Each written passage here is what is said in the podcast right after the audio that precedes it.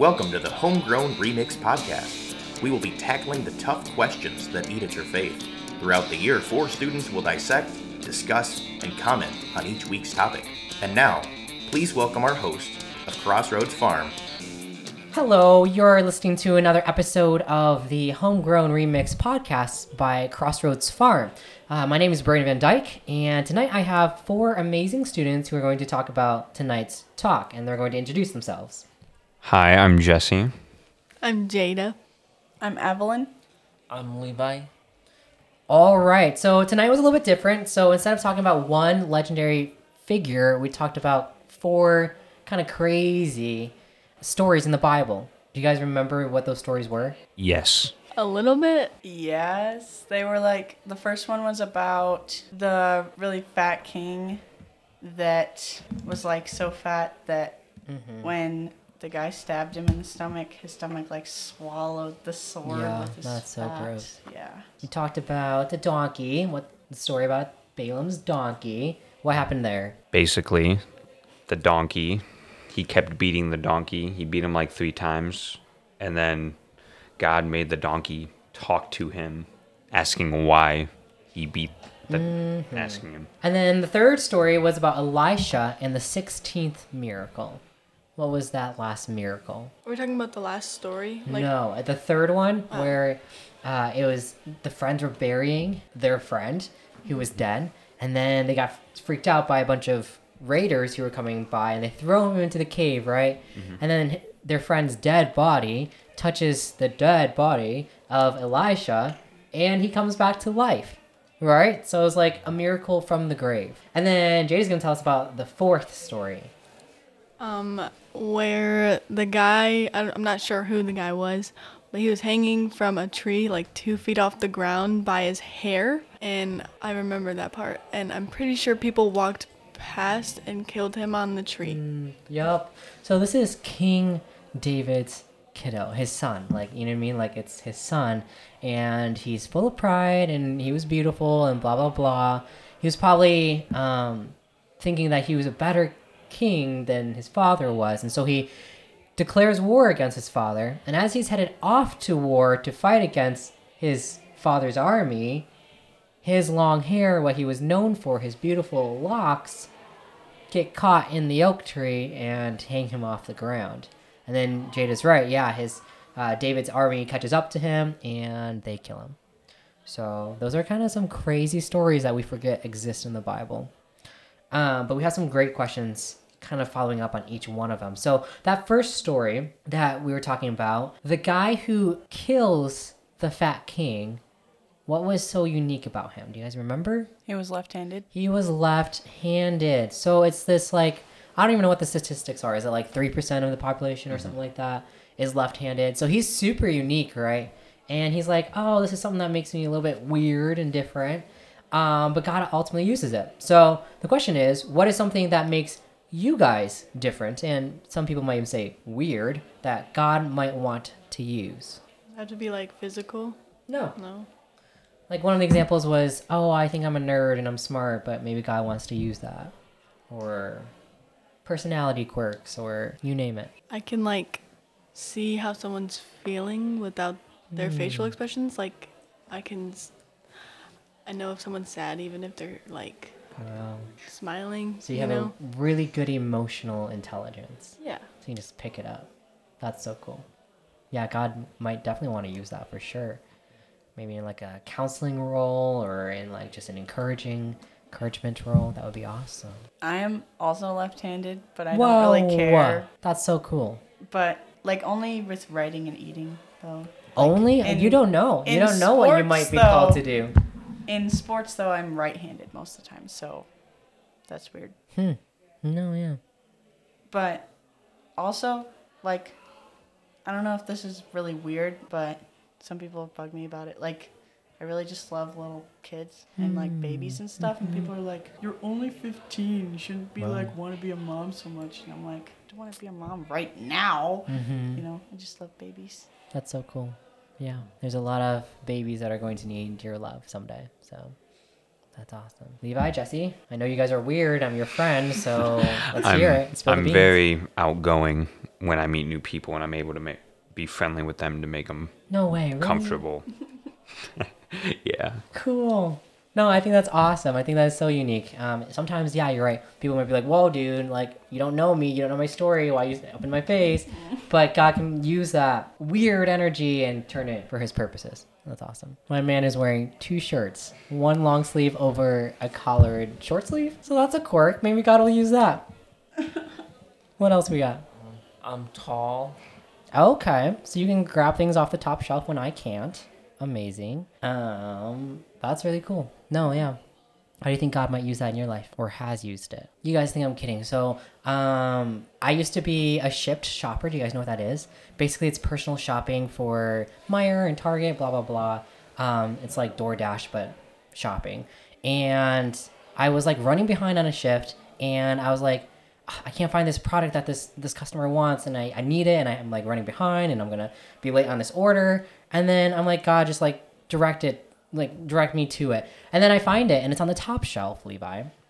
And this Good Samaritan comes by, sees me struggling. I do the whole like embarrassing, like I'm five foot six, gonna climb on the shelves a little bit, see if it'll like, hopefully I don't break anything.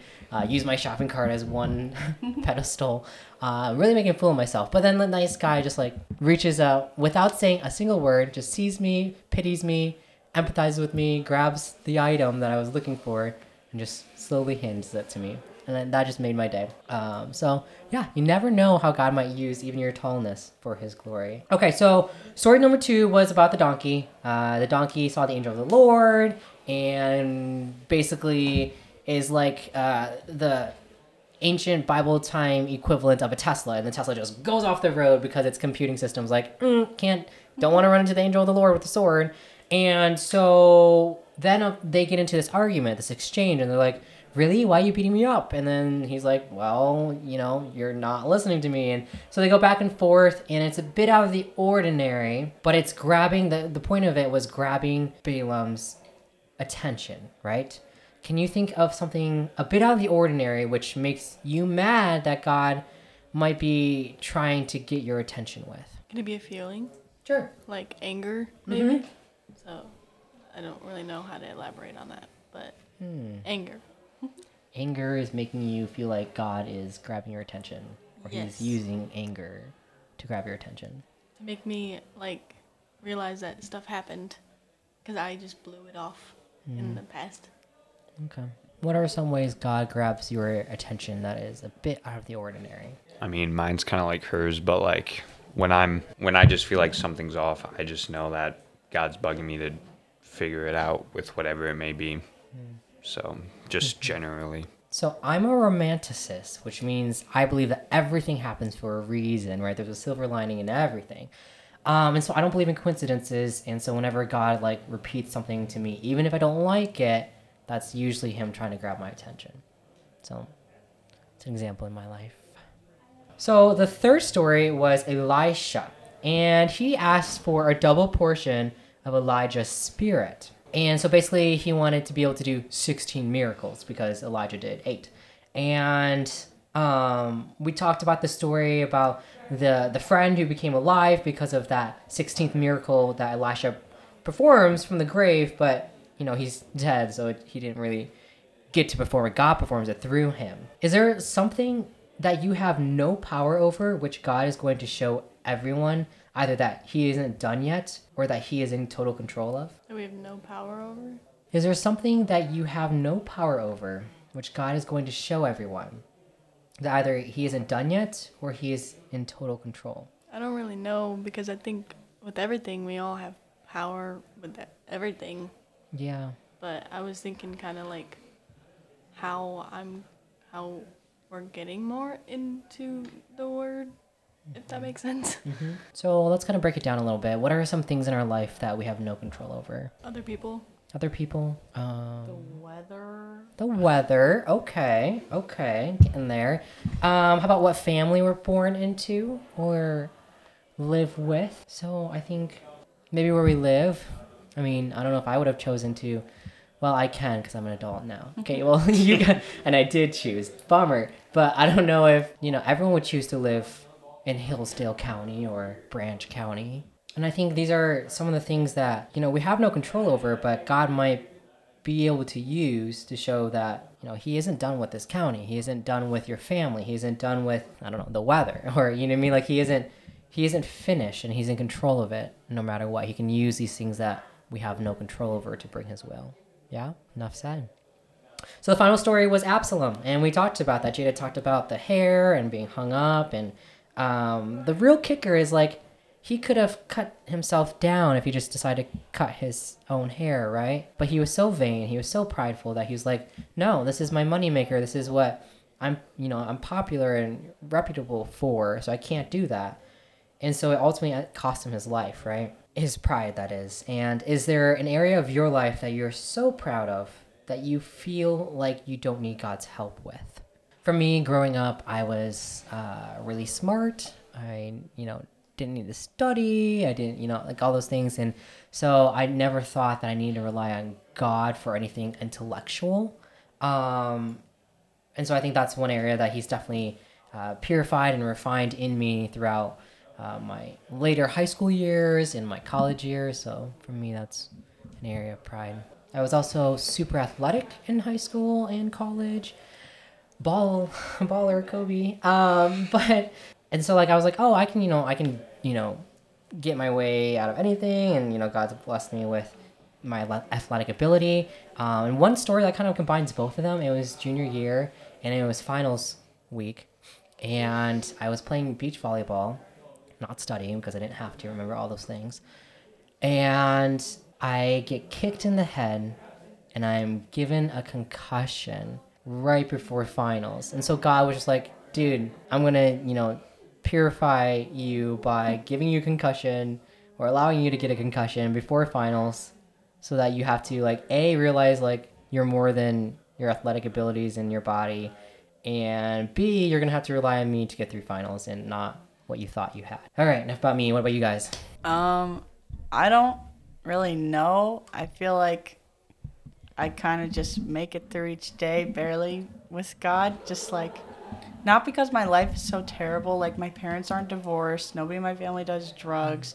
I haven't, like, gone to juvie. I don't have, like, a terrible life, but I just feel like just kind of get through each day, mm-hmm.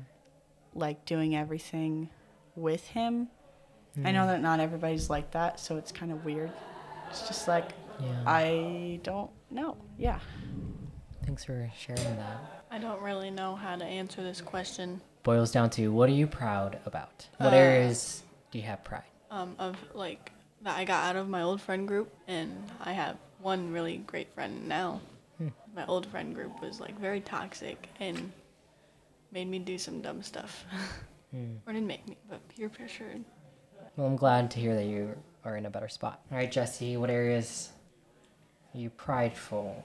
And maybe you don't even feel like you need God's help with. I don't think there's anything that I can say I can do without God, because I know that if I try, I will epically not do it right. So I know I'm good at certain things, but I don't think there's really anything that I can truly do without him. So I can't really say anything. That's good. It sounds like you have a really good perspective then already. Last question. What is the thing God wants you to learn and do this week? Well, my other church leader wanted me to, like, invite more people to church. Maybe that's a good answer. I think, like, maybe God wants me to just, like, make more time to focus on things that I like instead of just doing school all the time and just, like, being lazy. I should just do more more stuff that I actually want to do instead of just things that I think I have to be doing. I think what God wants me to do this week is hand out more gospel tracts I have at home. That would be so epic. So cool. I hope you do that. I think God wants me to continue to go to him whenever I need to, because that's a good habit that I think I should get in, that I'm trying to get better at, is when I need to, I can go to him, because he's always open for that. Well, those are some amazing answers, and I hope you guys will follow the Spirit's leading uh, in those areas this week in your lives. So with that, we are going to sign off. Thanks for listening, and we will see you next week on the Crossroads Homegrown Remix Podcast.